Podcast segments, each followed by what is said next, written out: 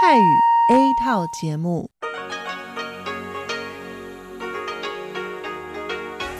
ที่นี่สถานีวิทยุเรดิโอไต้หวันอินเตอร์เนชันแนล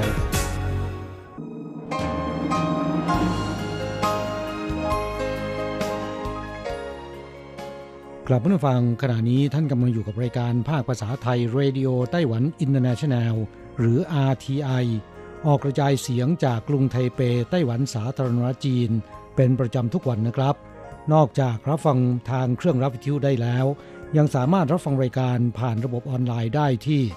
thai.rti.org.tw หรือที่ RTI Fanpage นะครับ ขอเชิญติดตามรับฟังรายการของเราได้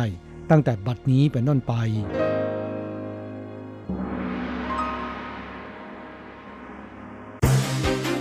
ลำดับแรก ขอเชิญติดตามรับฟัง ข่าวประจำวัน สวัสดีครับ คุณผู้ฟังที่เคารพ ข่าววันศุกร์ที่ 17 มกราคม พุทธศักราช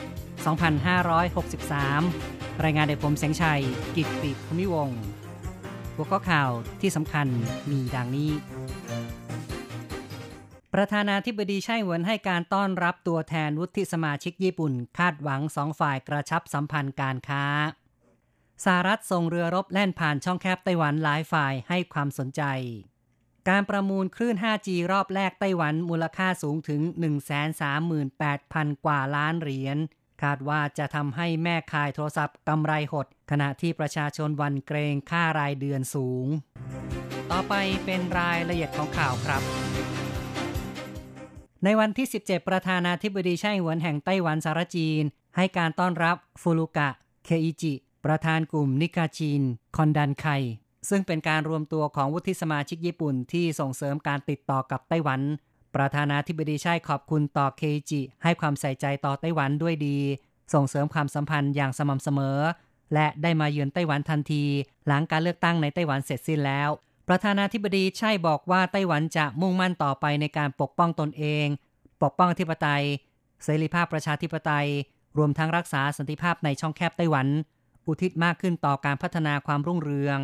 ในภูมิภาคและทั่วโลก ประธานาธิบดีคาดหวัง ญี่ปุ่นจะให้ความช่วยเหลือ และให้การสนับสนุนต่อไต้หวันอย่างต่อเนื่อง หวังว่าสองฝ่ายจะสร้างภาวะชนะร่วมกันในด้านเศรษฐกิจการค้า ประธานาธิบดีใช่อวยพรให้การจัดแข่งขันกีฬาโอลิมปิก โตเกียวเกมปี 2020 ประสบความสำเร็จราบรื่น และหวังว่าจะมีการติดต่อแลกเปลี่ยนที่แนบแน่นมากขึ้นในอนาคตข้อต่อไปครับ เป็นเรื่องที่สหรัฐส่งเรือรบผ่านช่องแคบไต้หวันซึ่งหลายฝ่ายให้ความสนใจ กระทรวงกลาโหมไต้หวันแถลง ในวันที่ 17 เรือรบสหรัฐแล่นผ่านช่องแคบไต้หวันในวันที่ 16 จากฝั่งตะวันตกเฉียงใต้แล่นขึ้นไปทางทิศเหนือ นับเป็นครั้งแรกตั้งแต่รัฐบาล ประธานาธิบดีไช่หวน ชนะการเลือกตั้งอีกสมัย ในวันเสาร์ที่ผ่านมา ก่อนหน้านี้ประธานาธิบดีไช่หวนให้สัมภาษณ์ BBC ของอังกฤษว่าไต้หวันเป็นประเทศเอกราชอยู่แล้ว มีชื่อเรียกอย่างเป็นทางการคือไต้หวันสารจีน ในขณะที่สำนักงงานกิจการไต้หวันของจีนแผ่นดินใหญ่วิจารณ์ว่าคำพูดดังกล่าวเป็นการอวดตน และประเมินสถานการณ์ผิดพลาด กระทรวงกลาโหมของไต้หวันแถลงว่า เรือรบสหรัฐแล่นผ่านช่องแคบไต้หวัน เป็นการปฏิบัติภารกิจตามปกติ ไต้หวันติดตามสถานการณ์ตลอดเวลา และไม่พบว่ามีสิ่งผิดปกติ ทางนี้ฝ่ายสหรัฐถือว่าช่องแคบไต้หวันเป็นหน้าน้ำสากลสหรัฐมักจะส่งเรือรบแล่นผ่านบริเวณนี้อย่างสม่ำเสมอ ภายใต้ชื่อปฏิบัติการเสรีภาพแห่งการเดินเรือ ต่อไปครับ พนักงานส่งอาหาร foodpanda ไม่พอใจที่ต้องจ่ายเงินสำรอง ร้องเรียนให้ทางการไกล่เกลี่ย ปลายปีที่แล้ว พนักงานส่งอาหาร foodpanda ร้องเรียนต่อกรมแรงงานกรุงไทเป กรณีบริษัทแก้ไขระเบียบกำหนดให้พนักงานต้องจ่ายเงินสำรองค่าอาหารก่อน จึงจะรับออเดอร์ได้ และยังมีปัญหาเงินในบัญชีพนักงานบางคนหายไป เนื่องจากบริษัทปรับปรุงระบบคอมพิวเตอร์ มูลค่าความเสียหายเป็นเงินหลักร้อยถึงหลักหมื่นเหรียญไต้หวัน กรมแรงงานกรุงไทเปเปิดประชุมไกลเกลี่ยระหว่างฝ่ายนายจ้างกับลูกจ้าง ในเวลา 15 นาฬิกาของวันที่ 16 เจรจา 3 ประเด็นคือ ปัญหาการจ่ายเงินสำรอง เงินในบัญชีพนักงานสูญหาย และปัญหาการจัดตารางทำงาน และการจ่ายค่าตอบแทน เฉินคุณหงหัวหน้าฝ่ายกฎระเบียบแรงงานบอกว่าสองฝ่ายเจรจากันด้วยความจริงใจ อย่างไรก็ตาม ระหว่างการเจรจา ฝ่ายลูกจ้าง ยื่นข้อเรียกร้องใหม่ แต่ตัวแทนของ Food Panda ไม่สามารถตอบได้ทันที จะต้องกลับไปหารือกับทางบริษัท จึงกำหนดจะเปิดการเจรจาไกลเกลี่ยอีกครั้งเวลา 9 นาฬิกา ของวันที่ 17 กุมภาพันธ์ ทางด้านคางสุยซุนหัวหน้าฝ่ายความปลอดภัยการทำงานของกรมแรงงานบอกว่า ระเบียบบริหารผู้ประกอบการรับส่งอาหาร ได้ผ่านการพิจารณาของสภาจังหวัด 3 วาระแล้ว อยู่ระหว่างการส่งให้สภาบริหารทำการอนุมัติ ตามระเบียบดังกล่าวกำหนดให้ผู้ประกอบการ จะต้องทำประกันภัยให้แก่พนักงานส่งอาหาร หากผู้ประกอบการอาศัยเหตุผลนี้ในการลดค่าตอบแทน ถือว่าฝ่ายในจ้างขาดความจริงใจ ต่อไปครับ สกูตเตอร์ไฟฟ้าขยายตัว GoGoRo Network เพิ่มจุดบริการแบตเตอรี่ พันจิงหลุนผู้จัดการใหญ่ GoGoRo Network ซึ่งเป็นบริษัทให้บริการ แลกเปลี่ยนแบตเตอรี่สำหรับสกูตเตอร์ไฟฟ้าในเครือของ Gogoro ในไต้หวันได้แถลงว่าในปี 2020 ได้มีการจัดตั้งจุดบริการแบตเตอรี่เพิ่มขึ้น ตอบสนองต่อผู้ใช้งานที่เพิ่มขึ้นอย่างรวดเร็ว รวมทั้งจะจัดตั้งจุดบริการแบตเตอรี่ขนาดใหญ่ Super Go Station 60 แห่ง ในจุดที่มีความต้องการสูง ซึ่งจะต้องมีการเพิ่มจำนวน smart แบตเตอรี่อีก 25,000 ลูก เป็นการแก้ปัญหา มีผู้ร้องเรียนแบตเตอรี่ขาดแคลน ในช่วงชั่วโมงเร่งรีบตอนเข้างานและเลิกงาน นอกจากนี้จะขยายจุดบริการเข้าไปในสถาบันการศึกษาด้วย g o g o r o Network แถลงว่าในปี 2019 การใช้สกูตเตอร์ไฟฟ้าเพิ่มขึ้นจำนวนสมาชิกทะลุ 270,000 คนแล้ว ตลอดทั้งปี ให้บริการแลกเปลี่ยนแบตเตอรี่ 44 ล้านครั้ง การจัดตั้งจุดเปลี่ยนแบตเตอรี่ เพิ่มขึ้นเฉลี่ย 2-3 แห่งต่อวัน โดยร่วมมือกับร้านสะดวกซื้อ ห้างค้าปลีกขนาดใหญ่ ปั๊มน้ำมัน และที่ทำการเทศบาลต่างๆ ซึ่งได้จัดตั้งจุดเปลี่ยนแบตเตอรี่ 1,500 แห่งแล้ว g o g o r o Network แถลงด้วยว่าในปีนี้นอกจากตั้งเป้าจัดตั้ง Super Go Station 60 แห่ง ในภาคกลาง ภาคเหนือ และภาคใต้ ยังจะขยาย Go Station เข้าไปในสถานศึกษา วิทยาลัย และมัธยลัย 8 แห่งด้วย ต่อไปเป็นเรื่องของการประมูลคลื่นสื่อสารระบบ 5G ในไต้หวัน ซึ่งปิดฉากลงในตอนเช้าวันที่ 16 ด้วยมูลค่ารวมสูงถึง 138,081 ล้านเหรียญไต้หวัน ทะลุการประมูลคลื่น 4 ปีในปี 2013 ซึ่งอยู่ที่ 118,650 ล้านเหรียญไต้หวัน การประมูลคลื่น 5G ในครั้งนี้ ช่วงความถี่ยอดนิยม 3.5 กิกะเฮิรตซ์ มูลค่าประมูลสูงถึง 136,433 ล้านเหรียญไต้หวันทำสถิติสูงสุดในระดับต้นๆของโลก บุคคลในวงการชี้ว่าเป็นธรรมดาซึ่งของมีอยู่น้อย แต่ความต้องการสูง จึงผลักราคาประมูล 5G พุ่งกระฉูด บริษัทจงหวาเทเลคอม ซึ่งก็คืออดีตองค์การโทรศัพท์ ได้รับการจัดสรรคลื่นมากที่สุด ด้วยราคาประมูล 46,293 ล้านเหรียญไต้หวัน รองลงมาคือ Far EasTone 41,012 ล้านเหรียญไต้หวัน Taiwan Mobile 3,656 ล้านเหรียญไต้หวัน และ Taiwan Star 19,708 ล้านเหรียญไต้หวัน ส่วน Asia Pacific Telecom ถอยออกจากการประมูลช่วงคลื่น 3.5 กิกะเฮิรตซ์จึงเสนอการประมูลช่วงคลื่นอื่น ด้วยมูลค่าเพียง 412 ล้านเหรียญไต้หวันเท่านั้นสำหรับการประมูลในรอบที่ 2 เพื่อจัดสรรตำแหน่งคลื่น 5G จะมีการต่อสู้อย่างดุเดือดอีกหรือไม่ ต้องรอดูต่อไป บริษัทจัดอันดับเครดิต Taiwan Ratings ชี้ว่า ในช่วงอีกหลายปีข้างหน้า สัดส่วนฐานะการเงินของแม่ข่ายโทรศัพท์ในไต้หวัน จะได้รับผลกระทบอย่างมาก จากการลงทุนติดตั้งเครือข่าย 5G อีกทั้งการให้บริการ 5G ระยะแรก ยังไม่มีโมเดลธุรกิจที่ประสบความสำเร็จ จึงมีแรงกดดันอย่างมากต่อฐานะการเงิน ซึ่งจะทำให้บริษัทแม่ขาย ลงทุนติดตั้งเครือข่าย 5G ด้วยความระมัดระวังสูง ส่วนแหล่งข่าวผู้บริหารของบริษัทแม่ขายโทรศัพท์เปิดเผยว่า ในภาวะรายได้ปกติของกิจการโทรคมนาคม มีแนวโน้มลดลง แม้ระยะเวลาชำระค่าสัมปทาน 5G ขยายเป็น 20 ปี แต่ยังต้องลงทุนติดตั้งเครือข่าย และยังต้องส่งเงินสัมปทาน ระบบ 4G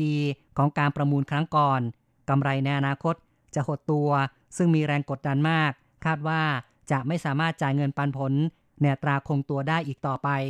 บุคคลในวงการชี้ว่าค่าบริการ 5G จะอยู่ในตาสูง อาจจะเริ่มต้นที่ 1,000 เหรียญไต้หวัน แต่บริษัทไต้หวันสตาร์ซึ่งเป็นผู้ประกอบการรายเล็กที่พยายามแทรกเข้าสู่ตลาด ได้รับการจัดสรรคลื่น 5G ด้วย อาจเปิดฉากการแข่งขันอย่างเข้มข้น ส่วนรองนายกรัฐมนตรีเฉินฉีไม่กล่าวว่า การให้บริการ 5G ไม่ว่าจะเป็นรูปแบบ B2B หรือ B2C ผู้ชนะการประมูล จะต้องกำหนดอัตราค่าบริการที่เหมาะสม และปกป้องสิทธิของผู้บริโภค อย่างไรก็ตามนะครับ การประมูลคลื่น 5G แม้ว่าราคาจะพุ่งสูงมาก แต่คณะกรรมการการสื่อสารแห่งชาติของไต้หวันชี้ว่าประชาชนไม่ต้องตกใจ การประมูลคลื่นสื่อสาร 5G ในไต้หวันใช้เวลา 27 วัน จบลงในวันที่ 16 มกราคม ด้วยราคาประมูลรวมสูงถึง 138,081 ล้านเหรียญไต้หวัน เฉินย่าเฉียงรักษาการประธานคณะกรรมการการสื่อสารแห่งชาติ หรือว่า NCC ของไต้หวันบอกว่า แม้ราคาประมูลจะสูงกว่าเป้าหมาย แต่ไม่กระทบต่อผู้บริโภค รัฐบาลมีมาตรการในการรับมือ ทางนี้การประมูลคลื่น 5G ที่ผ่านมาเคาะราคา 261 รอบ เฉพาะคลื่นยอดนิยม 3.5G มูลค่าสูงถึง 136,433 ล้านเหรียญไต้หวัน สูงสุดอันดับ 3 ของโลก ช่วงคลื่นทั้งหมด 270 เมกะเฮิรตซ์บริษัทจงหวา Telecom ได้รับการจัดสรร 90 เมกะเฮิรตซ์ Far EasTone 80 เมกะเฮิรตซ์ Taiwan Mobile 60เมกะเฮิรตซ์Taiwan Star 40เมกะเฮิรตซ์ส่วน Asia Pacific Telecom ถอนตัว จึงไม่ได้รับการจัดสรรคลื่นในช่วง 3.5กิกะเฮิรตซ์เฉินย่าเสียงบอกว่าการพัฒนา 5G รัฐบาลไม่ได้ตั้งเป้าหมาย เงินประมูลสูงสุด ดังนั้นจะมีการใช้เงินประมูลอย่างเหมาะสม เพื่อพัฒนาธุรกิจสตาร์ทอัพให้บรรลุเป้าหมาย ในขณะเดียวกันจะเปิดให้มีการร่วมใช้คลื่น หรือเช่าคลื่น เพื่อการยืดหยุ่นของผู้ให้บริการแม่ข่ายโทรศัพท์ ซึ่งสอดคล้องตามกฎหมายบริหารการสื่อสาร การประมูลคลื่น 5G ในรอบที่ 1 จบลงแล้วสำหรับการประมูลรอบที่ 2 เพื่อกำหนดตำแหน่งคลื่นนั้น ไม่มีการกำหนดเพดานสูงสุดไว้ แล้วแต่ผู้ประกอบการจะเสนอราคา ซึ่งจะเริ่มขึ้นในวันที่ 21 กุมภาพันธ์อย่างไรก็ตาม NCC บอกว่า หากผู้ประกอบการเจรจาแบ่งคลื่นกันเองได้ ก็ไม่ต้องเปิดประมูลรอบที่ 2 มิฉะนั้นการประมูลจะเริ่มขึ้นในวันที่ 21 กุมภาพันธ์เวลา 14นาฬิกา30 นาที และจะจบลงในวันเดียวกัน ต่อไปเป็นข่าวเกี่ยวกับการปกป้องความปลอดภัยของประเทศ การฝึกซ้อมเครื่องบินรบ F-16V ซึ่งจะต้องทะยานขึ้นสู่ฟ้าภายใน 6 นาที สัญญาณฉุกเฉินดังขึ้น นักบินกระโจนออกจากห้องกระโดดขึ้นเครื่องบิน F-16V จะต้องทะยานขึ้นสู่ฟ้าภายใน 6 นาที เพื่อต่อต้านค่าศึก นี่เป็นการฝึกซ้อมสำหรับช่วงตุจีนจำลองสถานการณ์ถูกค่าศึกโจมตี ที่ผ่านมาเดือนมีนาคมปีที่แล้ว กองทัพปลดปล่อยของจีน ล้ำเส้นกลางช่องแคบไต้หวัน เยี่ยนเซียนเซิงหัวหน้าหน่วยรบที่ 23 บินขึ้นไปสกัดกั้น ผมเคยสกัดเครื่องบิน H6 และเครื่องบิน J11 เครื่องบินจีน ล้ำเข้ามา ผมขึ้นไปสกัดไว้หลังเครื่องบิน F16V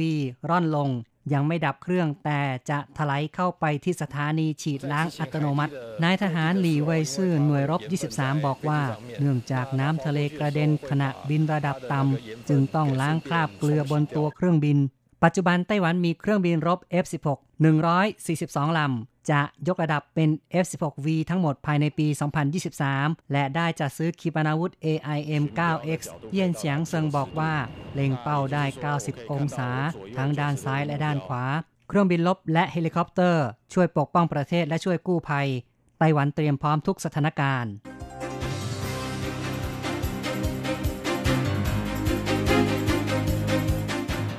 ผู้ฟังครับ ต่อไปเป็นข่าวต่างประเทศและข่าวประเทศไทย รายงานโดยผมแสงชัย กิตติภูมิวงศ์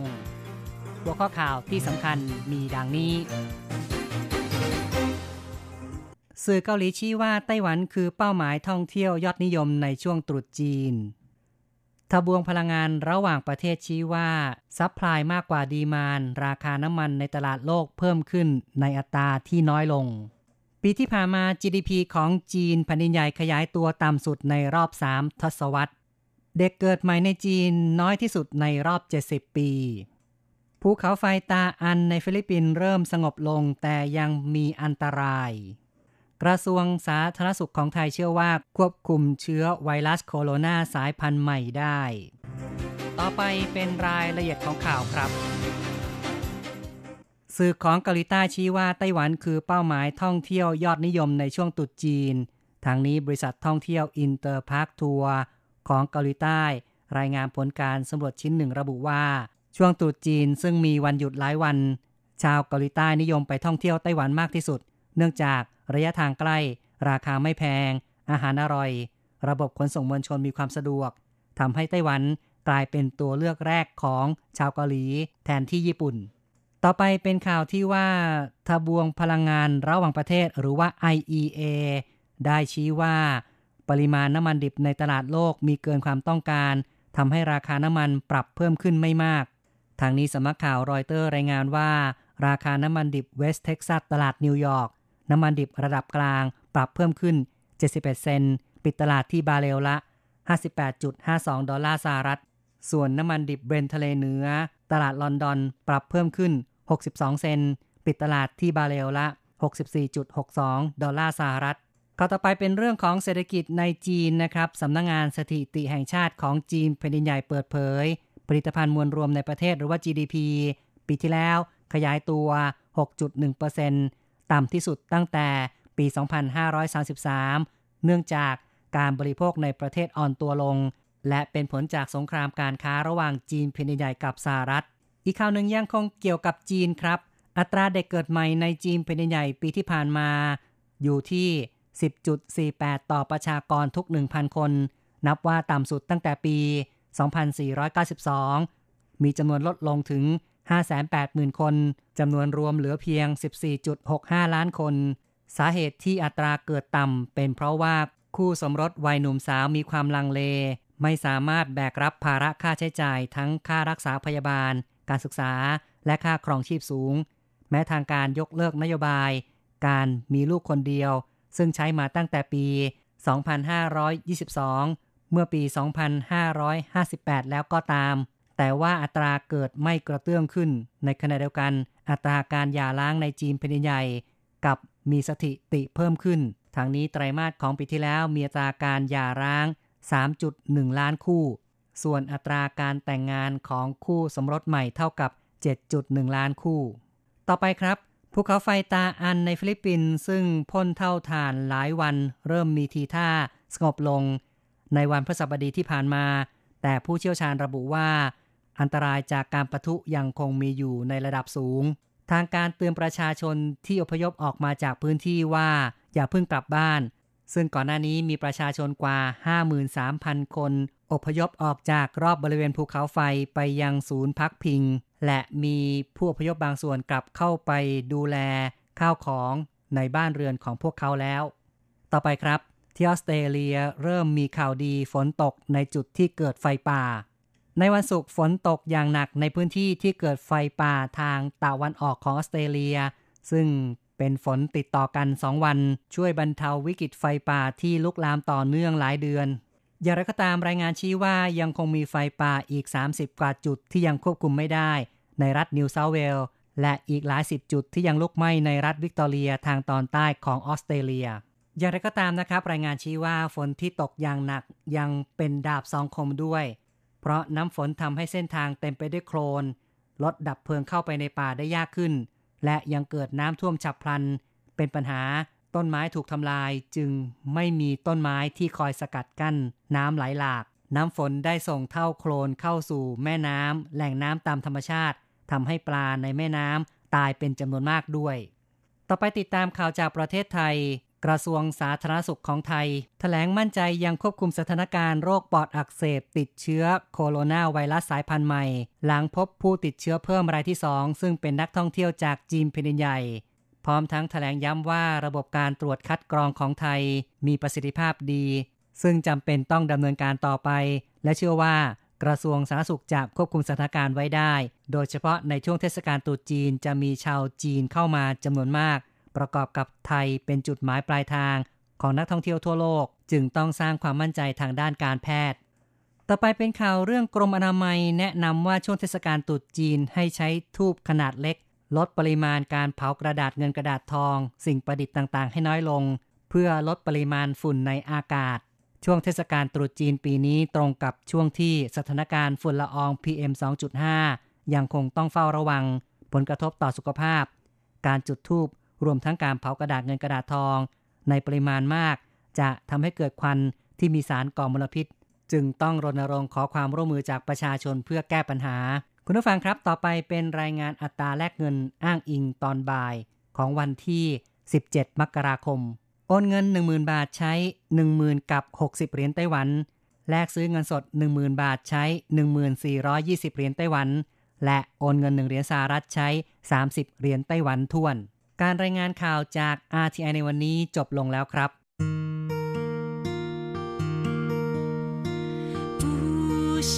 的爱向全世界传开，永恒的关怀来自台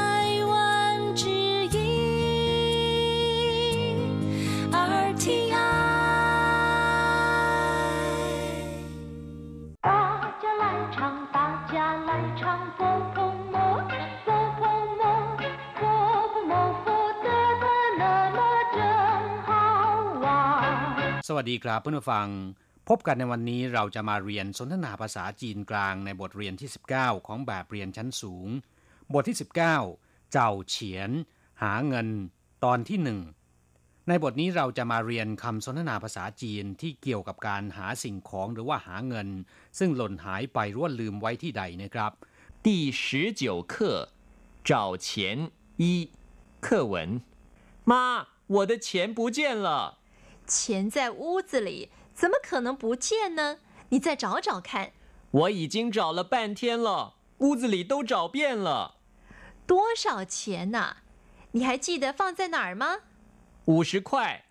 啊，我想起来了，我借给隔壁小毛哥哥了。第十九课เจ้าเฉียนอีบทเรียนที่ 19 หาเงิน ตอนที่หนึ่ง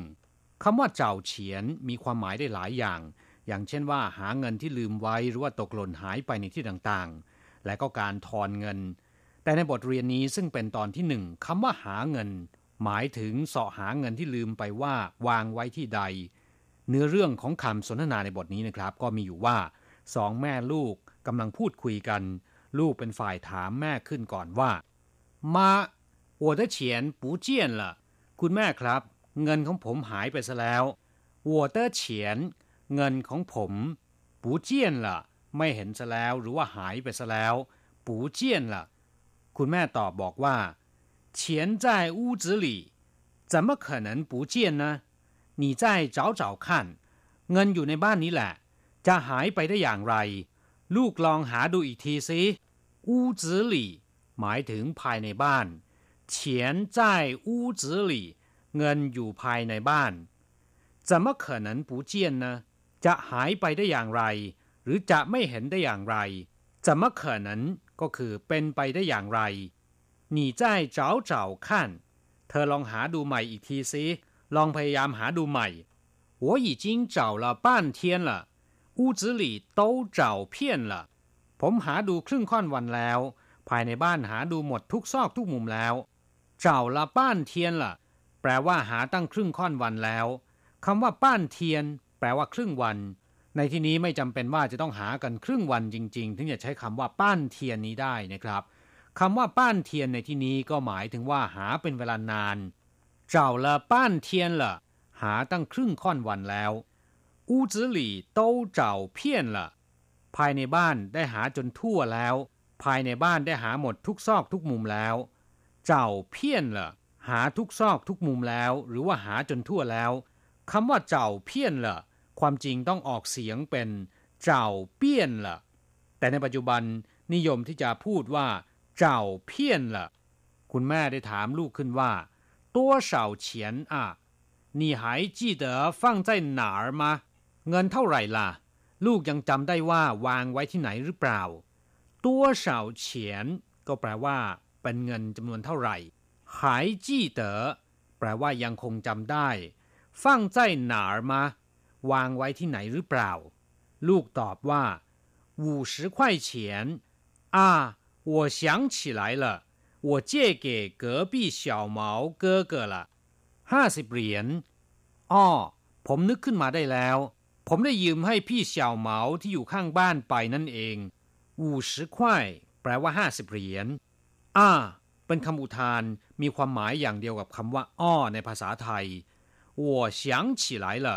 ผ ผมนึกขึ้นมาได้แล้ว我借给隔壁小毛哥哥了ผมได้ยืมให้พี่เสี่ยวเหมาที่อยู่ข้างบ้านไปนั่นเอง我借给แปลว่าผมยืมให้เก๋อปี้แปลว่าข้างบ้านเสี่ยวเหมาเก้อเก๋อเสี่ยวเหมาเป็นชื่อเล่นของเด็ก เก้อเก๋อแปลว่าพี่ชาย แปลว่าพี่หรือพี่ชายเสี่ยวเหมาเก้อเก๋อก็คือพี่ที่ชื่อว่าเสี่ยวเหมา ครับผู้ฟังหลังจากทราบความหมายของคำสนทนาแล้ว ต่อไปขอให้พลิกไปที่หน้า 80 ของแบบเรียน เราจะไปเรียนรู้คำศัพท์ใหม่ๆ ในบทเรียนนี้ปูเจียนล่ะ แปลว่าไม่เห็นแล้ว หายไปแล้วหรือว่าหายลับไปแล้ว หาไม่เจอ เรียกว่าปูเจียนล่ะกังไช่างจู่ปูเจียเมื่อตะกี้นี้ยังอยู่นี่นา ประเดี๋ยวเดียวเองก็หายไปซะแล้ว 我的手表放在洗手间内不见了นาฬิกาข้อมือของผมวางไว้ในห้องน้ำอันตรธานหายไปซะแล้ว ศัพท์คำที่สองเปี้ยน ซึ่งในปัจจุบันนิยมออกเสียงว่า เพี้ยน แปลว่าทั่ว ทั้งหมด ทุกซอกทุกมุม อย่างเช่นว่า เจ้าเพี้ยนละหาจนทั่วแล้ว เพี้ยนชันเพี้ยนตี้ทั่วป่าทั่วแผ่นดินเจ้าเพี้ยนเฉียนไต้หวัน ไปจนทั่วเกาะไต้หวัน หงเพี้ยนเฉียนเฉียวโด่งดังไปทั่วโลก แต่ถ้าหากว่าออกเสียงตามวิธีอ่านดั้งเดิม คืออ่านว่าเปี้ยน โดยมากจะเป็นศัพท์บอกจำนวน แปลว่า รอบ แปลว่าครั้ง อย่างเช่นว่า请再说一遍กรุณาพูดซ้ำอีกครั้ง问了两遍ถามแล้วสองรอบ หรือถามแล้วสองครั้ง ศัพท์คำที่สามจี้เต๋อแปลว่าจำได้หรือไม่ลืม已经过了十年 我不记得他了การเวลาผ่านไปแล้วสิบปี ผมจำเขาไม่ได้ซะแล้ว不记得是哪一天了จำไม่ได้ว่าเป็นวันไหนแล้ว หรือว่าจำไม่ได้แล้วว่าเป็นวันไหน好久不见他已经不记得我了ไม่เจอกันตั้งนานหลอนลืมผมซะแล้วลำพังคำว่าจี้คำเดียวเนี่ยแปลว่าจำจดจำหรือว่าบันทึก อย่างเช่นว่าจี้ยี่แปลว่าความทรงจ ฉิงจี้จู้โปรดจำเอาไว้ แต่ถ้าพูดว่าปูจี้เต๋อหรือพูดสั้นๆว่า ว่างจี้ แปลว่าลืมศัพท์คำที่สี่เก๋อปี้แปลว่าข้างบ้าน หรือบ้านใกล้เรือนเคียง เช่นว่า เก๋อปี้แต่เฉาหายขันเเเด็กข้างบ้านมีมารยาทดีมากคำว่าเก๋อคำเดียวเนี่ยแปลว่ากั้น แยกออกหรือว่าเว้นก็ได้นะครับ อย่างเช่นว่า เก๋อละอีเต้าเฉียง แปลว่ากำแพงหรือว่าผนังกั้นเอาไว้ เก๋อเย่ก็แปลว่าค้างคืน เก๋อเร่อแปลว่ากันความร้อน ส่วนคำว่า ปี้ แปลว่ากำแพง ผนังห้องหรือว่าหน้าผาก็ได้นะครับ อย่างเช่นว่าเฉียงปี้ แปลว่า ผนังห้องหรือว่ากำแพง เมื่อนำคำว่า เก๋อและปี้มารวมกัน แปลว่า ข้างบ้าน หรือบ้านใกล้เรือนเคียง กลับผู้ฟังหลังจากที่ทราบความหมายของคำศัพท์ในบทเรียนนี้ผ่านไปแล้ว ต่อไปพลิกไปที่หน้า 81 นะครับ เราจะไปทำแบบฝึกหัดพร้อม ๆ กับคุณครูจะมะขนังนะมีความหมายว่าเป็นไปได้อย่างไรที่ หรือจะได้อย่างไร อย่างเช่นว่าจะมะขนังปูหุยนะเป็นไปได้อย่างไรที่ไม่เป็น หรือจะไม่เป็นได้อย่างไร อีกตัวอย่างหนึ่ง 怎么可能不做呢เป็นไปได้อย่างไรที่ไม่ทำหรือแปลว่า จะไม่ทำได้อย่างไร ข้อที่สองประโยคนี้เป็นคำกริยาสองคำซ้อนนำหน้านะครับ แล้วก็ตามด้วยขั้นที่แปลว่าดู มีความหมายว่า ลองดู อย่างเช่นว่าจั่วจั่วขั้นลองทำดูเช่าเช่าขั้นลองยิ้มดู ลองหัวเราะดูชัวชัวขั้น ลองพูดดู เสียเสียขั้น ลองเขียนดู ข้อที่สามยี่จิงตามด้วยคำกริยา แล้วต่อด้วยเละป้านเทียนเละมีความหมายว่าตั้งครึ่งค่อนวันแล้ว อย่างเช่นว่าอีจิงขั้นละป้านเทียนละดูหรือว่าอ่านตั้งครึ่งค่อนวันแล้วอีจิงจั่วละป้านเทียนละทำตั้งครึ่งค่อนวันแล้วอีจิงเสียละป้านเทียนละ ขียนตั้งครึ่งค่อนวันแล้ว แบบฝึกหัดในบทนี้เพื่อนผู้ฟังสามารถนำไปสร้างหรือว่าผูกให้เป็นประโยคใหม่ ลองทำดูแล้วก็นำไปฝึกหัดพูด ภาษาจีนของท่านก็จะแตกฉานมากยิ่งขึ้น เราจะกลับมาพบกันใหม่ในบทเรียนถัดไป สวัสดีครับ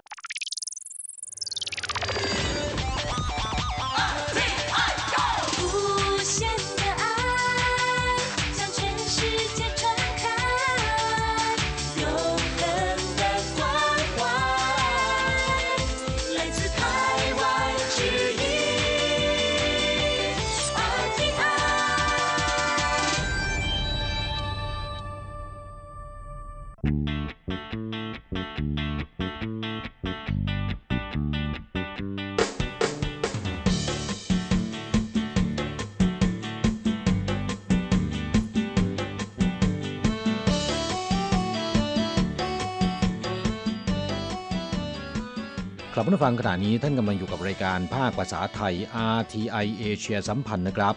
ลำดับต่อไปขอเชิญติดตามรับฟัง ข่าวคราวและความเคลื่อนไหวด้านแรงงานต่างชาติในไต้หวัน ในช่วง ขุนพลแรงงานไทย现在进行台湾地区有关外籍移工的新闻。历时九年、全长三十八点八公里的苏花公路改善路段， 终于在元月六日全线通车。这条苏花改引进约一千名的外籍移工投入建设，其中大部分是泰籍移工。กลับมาฟังช่วงนี้มาฟังข่าวคราวด้านแรงงานต่างชาติในไต้หวันกัน ข่าวแรกสร้างมา 9 ปีเปิดใช้งานแล้วนะครับ นายกรัฐมนตรีสุจันชางของไต้หวัน ขอบคุณแรงงานไทยนับพันที่ช่วยสร้างทางลัดสายสู่เอ้าควาเหลียน ถนนทางลัดสายสูเอ้าควาเหลียนระยะทาง 38.8 กิโลเมตร เนื่องจากตัดผ่านภูเขา มีอุโมงค์ถึง 8 แห่งรวมระยะทาง 24.5 กิโลเมตร ใช้เวลาก่อสร้างนานถึง 9 ปี มีแรงงานต่างชาติเข้าร่วมการก่อสร้างกว่า 1,000 คน ในจำนวนนี้นะครับ ส่วนใหญ่เป็นแรงงานไทย ในที่สุดได้สร้างเสร็จเปิดใช้งานแล้ว เมื่อวันที่ 6 มกราคมที่ผ่านมานะครับทำให้การเดินทางไปมาระหว่างซูอ้าวในเมืองอีหลานและควาเหลียน ซึ่งเดิมมีความยาว 118 กิโลเมตร ร่นระยะทางลง 18.65 กิโลเมตร ที่สำคัญเลี่ยงจุดอันตรายที่มักจะมีก้อนหินหล่นลงมาจากภูเขาทำให้การเดินทางไปยังควาเหลียนโดยรถยนต์มีความปลอดภัยและประหยัดเวลามากขึ้นนะครับกลับมาฟังเมืองควาเหลียนตั้งอยู่ทางภาคตะวันออกของเกาะไต้หวัน การเดินทางโดยรถยนต์ระหว่างไทเปไปยังควาเหลียนลำบากมากนะครับ เนื่องจากเต็มไปด้วยภูเขา การเดินทางโดยรถยนต์มีทางหลวงเพียงเส้นเดียว เริ่มจากที่ซูอ้าวในเมืองอีหลานถึงควาเหลียน ความยาวทั้งหมด 118 กิโลเมตร ทางหลวงสายนี้สร้างเลียบชายฝั่งมหาสมุทรแปซิฟิก และผ่านหน้าผาภูเขาหินอ่อน สามารถมองเห็นมหาสมุทรแปซิฟิก และธรรมชาติอันน่าอัศจรรย์จัดเป็นทางหลวงที่มีทัศนียภาพสวยงามระดับโลกสายหนึ่งนะครับแต่แม้นว่าทางหลวงสายซูอ้าวควาเหลียน ซึ่งเดิมเรียกว่าทางหลวงหมายเลขเก้า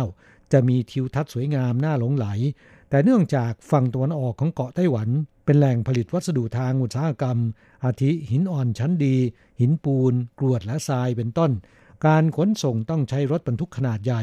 ทำให้ทางหลวงสายนี้มักจะมีรถบรรทุกวัสดุดังกล่าว วิ่งผ่านไปมาด้วยความเร็วสูงเป็นประจประกอบกับตลอดแนวเส้นทางเลียบชายฝั่งมหาสมุทรแปซิฟิก ลึกลงไปใต้ดินเนี่ยเป็นรอยต่อระหว่างแผ่นเปลือกโลกยูเรเชียน และแผ่นเปลือกโลกฟิลิปปินส์มักจะเกิดเหตุการณ์แผ่นดินไหวบ่อยครั้งทำให้โครงสร้างของภูเขาคลอนแคลน ไม่ว่าฝนตกหรือแดดออก โดยเฉพาะหลังฝนตกหนัก หรือพายุไต้ฝุ่นพัดผ่าน มักจะมีก้อนหินร่วงหล่นลงมานะครับ เป็นอันตรายต่อรถยนต์ที่วิ่งผ่านไปมา ในอดีตทางหลวงสายสูเอ้าควาเหลียน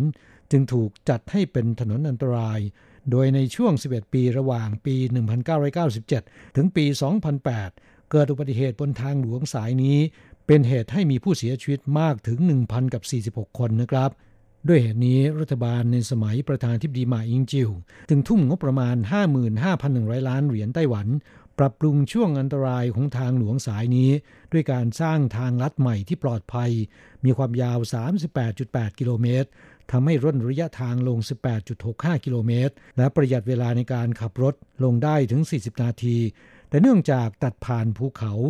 จะต้องเจาะอุโมงค์ซึ่งเต็มไปด้วยหินแกรนิต และก็หินอ่อนถึง 8 แห่งนะครับ รวมระยะทางอุโมงค์ 24.5 กิโลเมตร และสะพานแขวนผ่านหุบเขาความยาว 8.5 กิโลเมตร การก่อสร้างเต็มไปด้วยความยากลำบาก ต้องใช้เวลานานถึง 9 ปีนะครับนำเข้าแรงงานต่างชาติกว่า 1,000 คน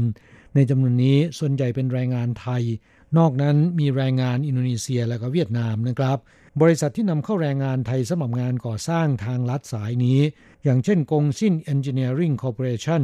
Continental Engineering Corporation และ Pan Asia Corporation เป็นต้น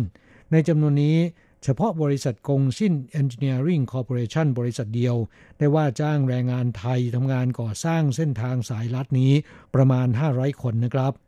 ดังนั้นในวันทำพิธีเปิดใช้ถนนสายนี้ เมื่อวันที่ 6 มกราคมที่ผ่านมานี้นะครับ นายกรัฐมนตรีซูจันชาง จึงได้กล่าวขอบคุณแรงงานทุกคนที่มีส่วนร่วมในการก่อสร้างทางลัดสายสู่อ้าวควาเหลียน โดยเฉพาะแรงงานไทย มีการมอบโล่ประกาศเกียรติคุณแก่ตัวแทนแรงงานไทยด้วยนะครับ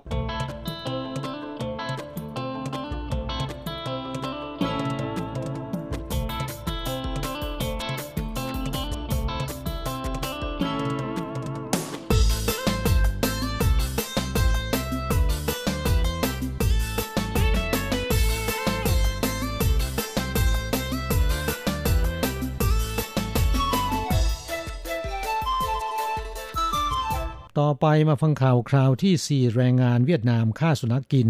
สารอุทธรไทยจงตัดสินจำคุก 40 วัน ปรับอีกคนละ 200,000 เหรียญไต้หวันนะครับ นายเกียบวานฮงนางสาวเหงียนวานนาง แล้วก็พวกรวม 4 คน ซึ่งเป็นแรงงานเวียดนามทำงานอยู่ในไซต์งานก่อสร้างบ่อบำบัดน้ำเสียฟงหยวนนครไทยจงเมื่อ 2 ปีที่แล้วนะครับ ร่วมกันฆ่าชำละสุนัขที่เลี้ยงไว้หนึ่งตัว และปรุงเป็นอาหารแบ่งให้เพื่อนร่วมชาติในไซงานเดียวกันอีก 12 คนกินศาลท้องถิ่นไทจงตัดสินจำคุกนายเกียบเป็นเวลา 40 วันและปรับเงิน 30,000 เหรียญไต้หวัน ส่วนนางสาวเหงียนถูกลงโทษจำคุก 30 วัน ปรับเงิน 20,000 เหรียญไต้หวัน อย่างไรก็ตาม เมื่อวันที่ 3 มกราคมที่ผ่านมานี้นะครับศาลอุทธรณ์ไทจงตัดสินจำคุกนายเกียบเป็นเวลา 4 เดือน นางสาวเหงียนและพวก 3 เดือน และเพิ่มค่าปรับเป็นคนละ 200,000เหรียญไต้หวัน ส่วนแรงงานเวียดนามที่ร่วมรับประทานด้วยกันอีก 12 คน ปรับคนละ 50,000 เหรียญไต้หวัน ข้อหาฝ่าฝืนกฎหมายคุ้มครองสัตว์ แรงงานเวียดนามเหล่านี้หลังฟังคำตัดสินแล้วนะครับ ต่างก็ร้องโอดครวญว่าช่างเป็นอาหารมื้อที่แพงอะไรเช่นนี้ครับผู้ฟังคดีนี้เริ่มจากกลุ่มอนุรักษ์สัตว์ ซึ่งมีการจับตาสอดส่องพฤติกรรมของแรงงานเวียดนามในใช้งานก่อสร้างบ่อบำบัดน้ำเสียฟงหยวนนครไทจงมานานแล้วนะครับ เมื่อวันที่ 25 ตุลาคม 2561 ที่ผ่านมาพบว่า แรงงานเวียดนามในไซต์งานนี้ จับสุนัขดำตัวหนึ่งที่นำมาเลี้ยงไว้ จัดแจงฆ่าและให้นางสาวเหงียน ซึ่งเป็นแรงงานหญิงชาวเวียดนามที่กำลังรอการโอนย้ายงานมาช่วยปรุง จึงมีการแจ้งความ แต่เมื่อเจ้าหน้าที่กองคุ้มครองสัตว์และตำรวจมาถึง คนงานเวียดนามทั้งหมดปฏิเสธฆ่าและทานเนื้อสุนัขอย่างน่าซื่อ ทั้งทั้งที่บนโต๊ะมีเนื้อสุนัขที่เหลือจากการทานวางไว้หลายจาน ข้างประตูห้องครัวก็ตรวจพบหัวสุนัขที่เคราะห์ร้าย ตำรวจทำการตรวจคราบเลือด พบนางสาวเหงียนมีคราบเลือดสุนัขติดอยู่ที่เล็บมือ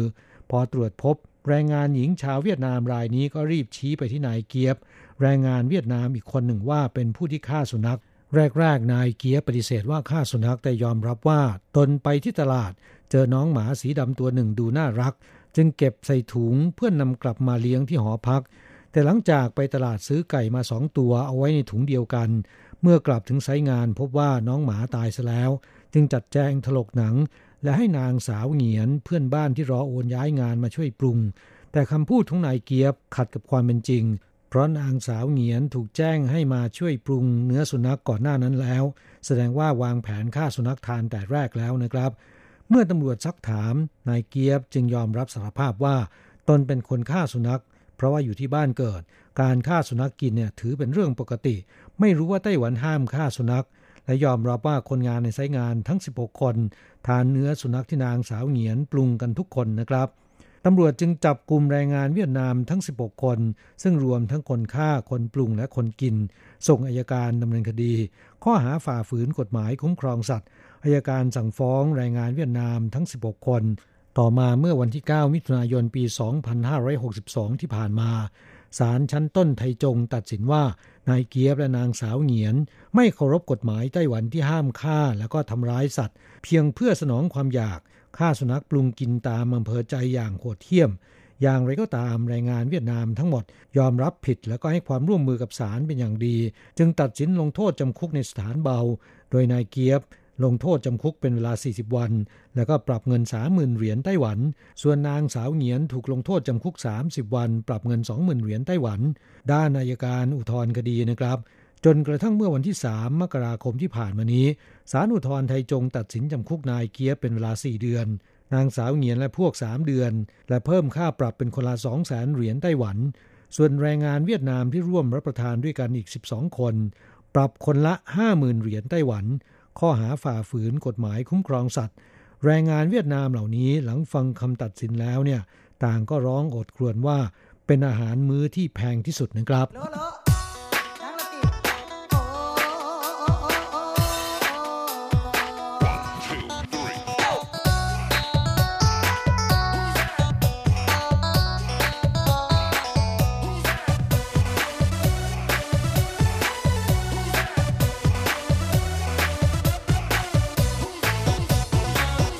ต่อไปมาฟังข่าวคราวที่สาวเวียดนามวัย 19 ปี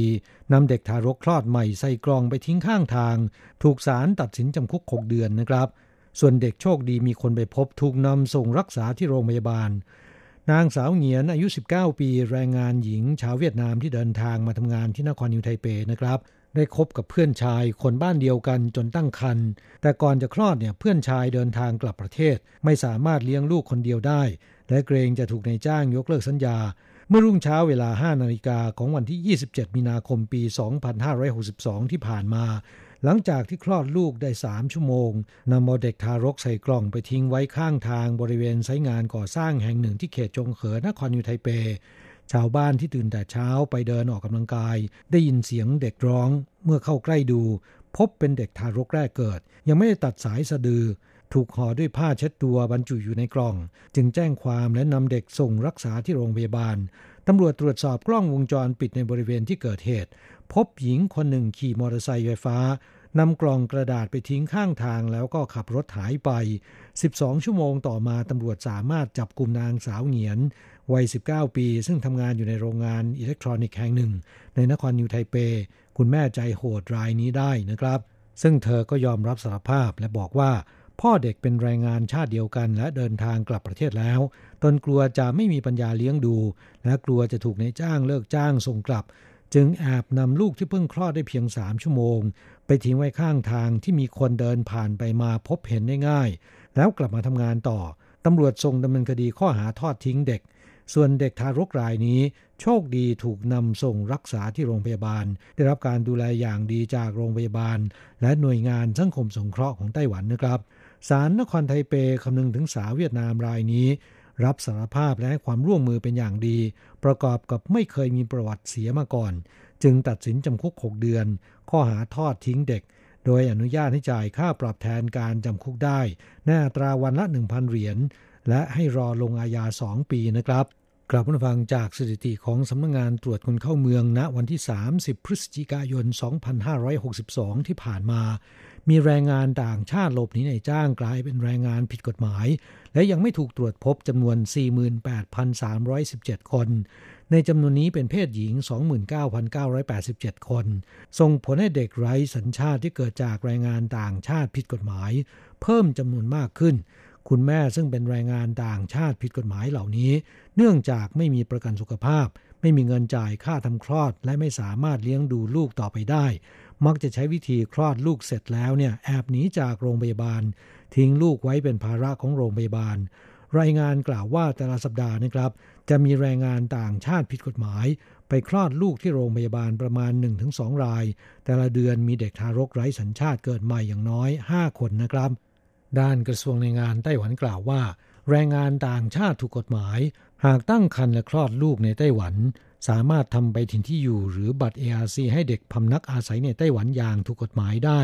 ภายในเวลา 30 วัน นับแต่วันคลอด และหากมารดาเป็นแรงงานต่างชาติที่ทำงานในภาคการผลิต หรือผู้อนุบาลในองค์กร ซึ่งเป็นสมาชิกกองทุนประกันภัยแรงงาน จะได้รับการคุ้มครองค่าใช้จ่ายในการทำคลอดจากประกันสุขภาพ และเงินช่วยเหลือกรณีคลอดบุตร เท่ากับค่าจ้างที่แจ้งเอาประกันอีก 2 เดือน จากกองทุนประกันภัยแรงงานได้นะครับ แต่หากว่าเป็นแรงงานผิดกฎหมาย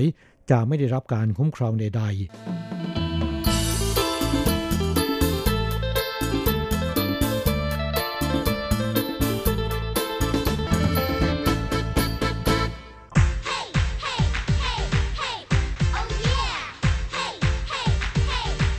อยากรู้ไหมไต้หวันมีอะไรดี ขยับเข้ามาสิ จะบอกให้ กับอะไรๆในไต้หวันเวอร์ชันเดี่ยวไมโครโฟน สวัสดีครับคุณฟังทุกท่านลาสำหรับสัปดาห์นี้อะไรๆในไต้หวันก็กลับมาพบกับคุณฟังแล้ว เช่นเคย โดยสำหรับสัปดาห์นี้ก็เป็นอีกหนึ่งสัปดาห์นะที่อากาศนั้นก็ถือว่าค่อนข้างจะดีทีเดียว จำได้ว่าสัปดาห์ที่แล้วก็ได้หยิบเอาข่าวดีมาฝากนะเรื่องของอแหล่งชมซากุระนะฮะบนเขาหยางหมิงซานนะที่ซอย 42 ของถนนผิงจิงเจียนะฮะใครที่ยังไม่ได้มีโอกาสไปนั้นก็ลองไปกันดูนะครับ เพราะว่าอ่าช่วงนี้กำลังเข้าสู่ช่วงที่กำลังบานสุดๆ สวยๆ พอดีพอดีเลยทีเดียว จริงๆ นอกจากซากุระแล้วนะ ช่วงนี้ในไต้หวันนั้นก็ยังมีดอกไม้ อื่นๆที่น่าดูกันเยอะทีเดียวนะโดยในช่วงเดือนมกรา ก็จะเป็นช่วงพีคของการชมดอกพวงแสดนะที่มีชื่อเรียกในภาษาจีนว่าเผ่าจังหวา โดยแหล่งที่จะชมดอกพวงแสดที่เจ๋งสุดๆ ของไต้หวันนั้นจะอยู่ที่จังหวัดเหมียวลี่นะฮะ โดยจะตั้งอยู่บริเวณสวนสาธารณะหวันเป่ากงหยวนนะฮะซึ่งอยู่ในเหมียวลี่ถงหลัวกงเย่ชี หรือเขตนิคมอุตสาหกรรมถงหลัวในจังหวัดเหมียวลี่ ความอลังการของพวงแสดที่นี่นั้นก็แหมอ่าจะขอเรียกได้ว่าอลังวังเวอร์เลยก็ว่าได้นะเพราะว่าเขามีการปลูกนะต้นพวงแสดยาวหลายร้อยเมตรเลยนะครับติด ต่อกัน แล้วก็ปลูกเป็นชั้นๆด้วยนะครับเพราะฉะนั้นช่วงที่บานสะพรั่งเต็มที่นะฮะจะออกดอกสีแสดนะฮะสีส้มสดๆนะแล้วก็ดูแล้วเป็นเหมือนกำแพงสีส้มที่มีเป็นทำเป็นทางเดินให้อยู่ตรงกลางระหว่างกำแพงสองชั้นด้วยนะเพราะฉะนั้น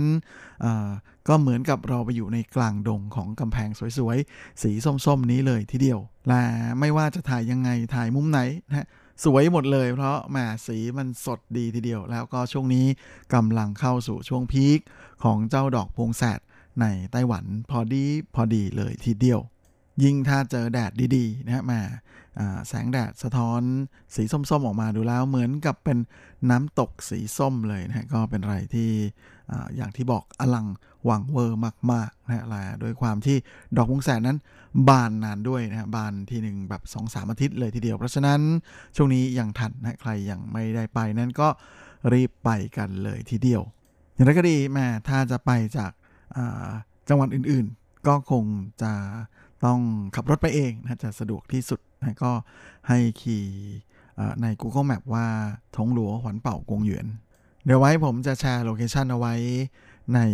เว็บไซต์ของทางสถานีก็แล้วกันครับสำหรับใครที่สนใจ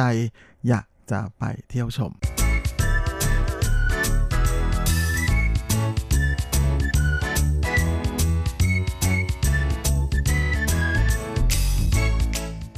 และนอกจากพวงแสดแล้วนะฮะก็ยังมีดอกไม้อีกชนิดหนึ่งที่กำลังบานแล้วก็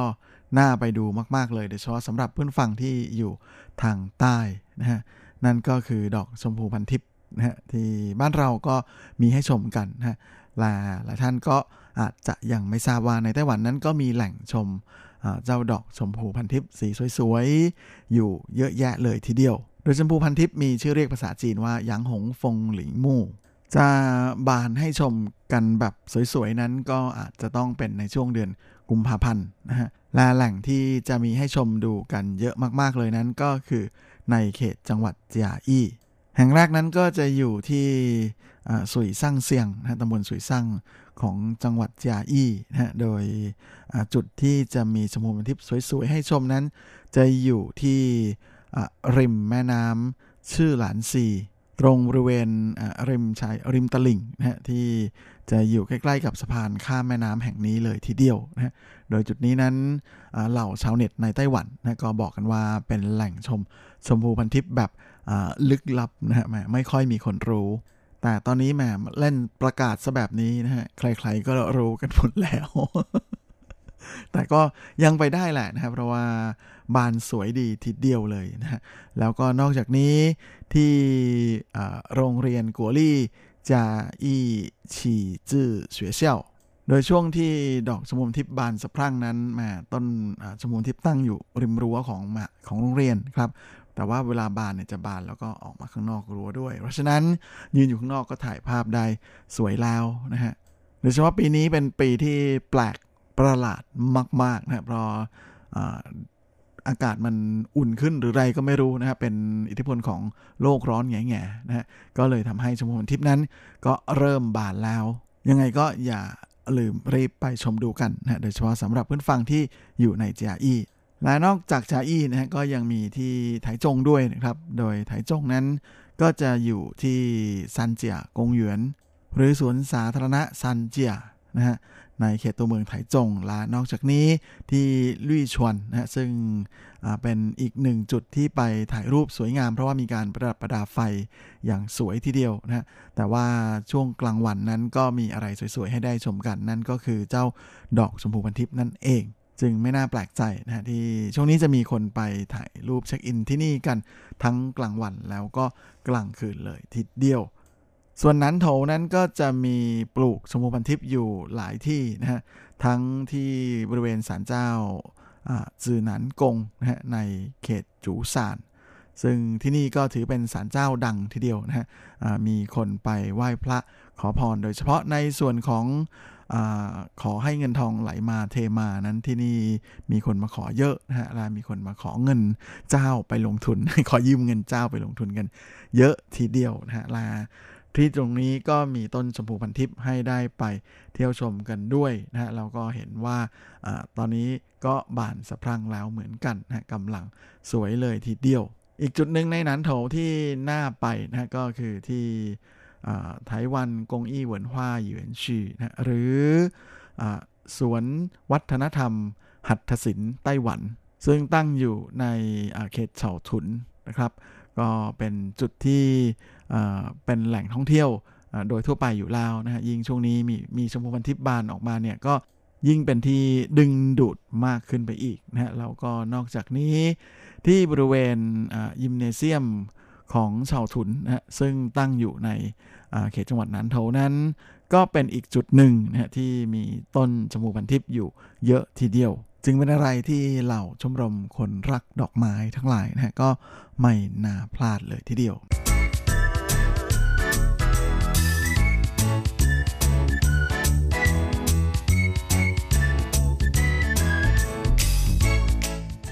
และนอกจากการชมดอกไม้แล้วนะวันนี้ก็มีทริปอิ่มบุญมาฝากเพื่อนฟังกันด้วยนะฮะกับข่าวดีของศาลเจ้าลู่กังเทียนโฮกงนะฮะซึ่งเป็นศาลเจ้าแม่มาจูเก่าแก่ของไต้หวันเลยนะฮะมีอายุกว่า 400 ปีมาแล้ว อย่างไรก็ดีก่อนหน้านี้ลู่กังเทียนโฮกงแห่งนี้นะฮะถูก จัดเป็นบริษัทเพียงในระดับจังหวัดนะฮะก่อนที่ล่าสุดเมื่อเดือนธันวาที่ผ่านมาทางรัฐบาลของไต้หวันนะโดยกระทรวงวัฒนธรรมเนี่ยก็ได้ประกาศยกระดับรับรองอลูกกังเทียนโฮกงนะให้เป็นร้านสถานระดับประเทศเรียบร้อยแล้วนะฮะซึ่งก็ถือเป็นเรื่องที่น่ายินดีทีเดียวนะฮะสำหรับชาวลูกกัง โดยเอกลักษณ์อย่างหนึ่งนะฮะของศาลเจ้าเทียนโฮกงที่ลูกกังแห่งนี้ ซึ่งทำให้ศาลเจ้าแห่งนี้โดดเด่นกว่าศาลที่บูชาเจ้าแม่มาจูแห่งอื่นนั้นก็เป็นเพราะว่าเทวรูปของเจ้าแม่มาจูที่อยู่ในศาลเจ้าแห่งนี้นะก็ถือเป็นหนึ่งใน 6 เทวรูปของเจ้าแม่มาจูเริ่มแรกดั้งเดิมเลยนะของศาลเจ้ามาจูในเม่ยโจที่เมืองจีนนะซึ่งอตอนที่ตั้งศาลเจ้าใหม่ ๆ นั้นก็มีการ สร้างเจ้าแม่มาจูขึ้น 6 องค์ด้วยกันนะฮะแต่ปัจจุบันนี้ก็เหลือเพียงองค์เดียวเท่านั้นนะที่เรียกกันว่าเออมา ก็คือองค์ที่ 2 ซึ่งอยู่ที่ลูกกังแห่งนี้นี่แหละ และจากการที่สันเจ้าลูกกังเทียนฮกงแห่งนี้มีประชาชนผู้มีศรัทธามาเส้นไหว้บูชาเป็นจำนวนมากนะก็เลยทำให้ใบหน้านะฮะพระพักขององค์เจ้าแม่มาจู ที่เป็นองค์ดั้งเดิมก็คือองค์เออมาเนี่ยก็โดนควันรมนะรมเสียจนทำให้พระพักเปลี่ยนเป็นสีดำนะดังนั้นก็เลยมีชื่อเรียกอีกชื่อหนึ่งนะขององค์เจ้าแม่มาจูองค์นี้ว่าเฮยเมียนมา หรือมาจูหน้าดำนั่นเอง ซึ่งในทุกๆ วันส่งท้ายปีเก่าต้อนรับปีใหม่ตามปฏิทินจีนนะก็คือวันฉูซี่ที่บ้านเราเรียกกันจนติดปากว่าเป็นวันไหว้นั้น ทางสันเจ้าเทนฮ่องกงนะก็จะเชิญองค์เฮยเมียนมานะออกมา เพื่อจะทำพิธีบวงสวงนะฮะเพื่อความเป็นสิริมงคลนะในปีใหม่ที่กำลังจะมาถึงลาที่นี่ก็เลยจะเริ่มการทำพิธีนะตั้งแต่ เวลาประมาณ5ทุ่ม15นาทีนะฮะของคืนวันวันไหว้นะปีนี้วันไหว้จะตรงกับวันที่ 24 มกราคม โดยในช่วงที่พิธีเริ่มนั้นทั้งกลองและระฆังนะฮะบนหอกลองหอระฆังที่อยู่ภายในศาลเจ้าเนี่ยก็จะตี 108 ครั้ง จากนั้นก็จะเป็นพิธีบูชาบวงสวงเพื่อขอพรนะฮะลาเวลาประมาณ5ทุ่มครึ่งนะฮะก็จะมีการ ตีคล้องเปิดพิธีใหญ่นะฮะลาเวลา5ทุ่ม50นาทีก็จะเป็นพิธีเปิดไฟ และแน่นอนนะฮะอีกหนึ่งธรรมเนียมประเพณีปฏิบัติสำหรับการบูชาเจ้าแม่มาจุนั้นก็คือการมุดเกี้ยวนะครับ ทางลูกกังเทนโฮกงก็จะจัดกิจกรรมนี้ด้วยเช่นกันนะในช่วงวันหยุดตรุษจีนที่กำลังจะมาถึง ซึ่งภายในบริเวณวัดนะก็จะมีเกี้ยวสำหรับแห่เจ้าเนี่ย วางไว้นะให้ผู้มีศรัทธาไปมุดเกี้ยวได้ เพื่อเสริมสิริมงคลและเสริมโชคเสริมดวงให้กับตัวเอง จริงๆ ในส่วนของลูกกังเทนโกงนั้นนอกจากจะมีองค์มาจุที่โด่งดังแล้ว ในส่วนของตัวสันเจ้าเองนะทั้งในส่วนของสถาปัตยกรรมต่างๆนะและงานแกะสลัก รวมจนถึงงานจิตรกรรมที่อยู่ภายในต่างก็เป็นผลงานของศิลปินชื่อดังทั้งนั้นนะโดยเฉพาะในส่วนของ วิหารซันชวนเตี้ยนนะที่ถือว่าเป็นต้นแบบที่สำคัญเลยทีเดียวนะของงานสถาปัตยกรรมในแบบมินหนานและจริงๆที่ลูกกังนั้นนอกจากจะมีศาลเจ้าเทนโนกงที่โด่งดังแล้วนะก็ยังมีสถานที่ท่องเที่ยวที่น่าสนใจ โดยเฉพาะยิ่งในทางประวัติศาสตร์อีกหลายแห่งนะอย่างเช่นที่ลูกกังเหล่าเจียนะฮะซึ่งก็จะมี จุดที่โด่งดังสุดๆนะฮะจำว่าเคยหยิบมาเมาส์คุณฟังสมัยนานมาแล้วนู่นนะฮะกับซอยรูปนม ที่เป็นเช่นนั้นก็เป็นเพราะว่าเผื่อบางท่านอาจจะยังไม่ไม่จำไม่ได้อะไรอย่างนี้นะก็คือซอยมันแคบมากฮะจะต้องเดินเอียงๆเข้าไปนะแล้วก็บางทีก็คือแบบแหมสองคนสวนกันเนี่ยนมก็จะเฉือนกัน ไม่ใช่ นั่นแหละครับ อารมณ์ก็ประมาณนั้นแหละนะก็เลยถูกเรียกว่าเป็น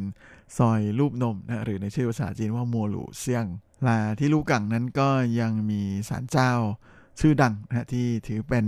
วัดหลงซานนะชื่อเดียวกับวัดหลงซานในไทเป้เลยนะก็คือหลงซานซื่อแต่ว่าของที่นี่จะมีเพิ่มคำว่าลูกกังเข้ามานะแล้วก็เป็นหลงซานซื่อที่เป็นโบราณสถานที่โด่งดังอีกเหมือนกันนะ จำได้ว่าช่วงปีที่ผ่านมานั้นทางลูกกังนะเขาก็ได้มีการประประดาไฟตามท้องถนนในยามค่ำคืนด้วยนะในช่วงเทศกาลหยวนเซียวหรือเทศกาลโคมไฟนะปีนี้ยังไม่เห็นข่าวแต่เชื่อว่านะก็น่าจะมีการจัดอีกเหมือนกันนะเพราะฉะนั้นการไปเที่ยวพักผ่อนที่ลูกกังก็เป็นอีกทริปหนึ่ง ที่น่าสนใจทีเดียวนะสำหรับผู้ฟังที่ยังไม่ได้แพลนจะไปไหนในช่วงเทศกาลตรุษจีนที่เป็นวันหยุดยาวที่กำลังจะมาถึงนะฮะลาที่ลู่กังเทนโกงนั้น ก็มีที่พักไว้คอยบริการด้วยนะฮะสำหรับใครที่อยากจะไปพักนั้นก็ขึ้นไปจองได้บนเว็บไซต์ของทางสารเจ้าเลยนะ www.lugangmazu.org ลามาเวลาของรายการสัปดาห์นี้ก็หมดลงอีกแล้วนะฮะเมาไปเมามาเวลาหมดอยู่เรื่อยเลยสำหรับวันนี้ผมก็คงจะต้องขอตัวขอลาไปก่อนด้วยเวลาเพียงเท่านี้ เอาไว้เราค่อยกลับมาพบกันอีกครั้งอาทิตย์หน้าเช่นเคย ในวันและเวลาเดียวกันนี้ ส่วนสำหรับวันนี้ก็ขอให้คุณฟังทุกท่านโชคดี มีความสุขสุขภาพแข็งแรงกันทุกหน้าทุกคนเฮ้งๆและสวัสดีครับ不屑。向全世界传开，永恒的关怀来自他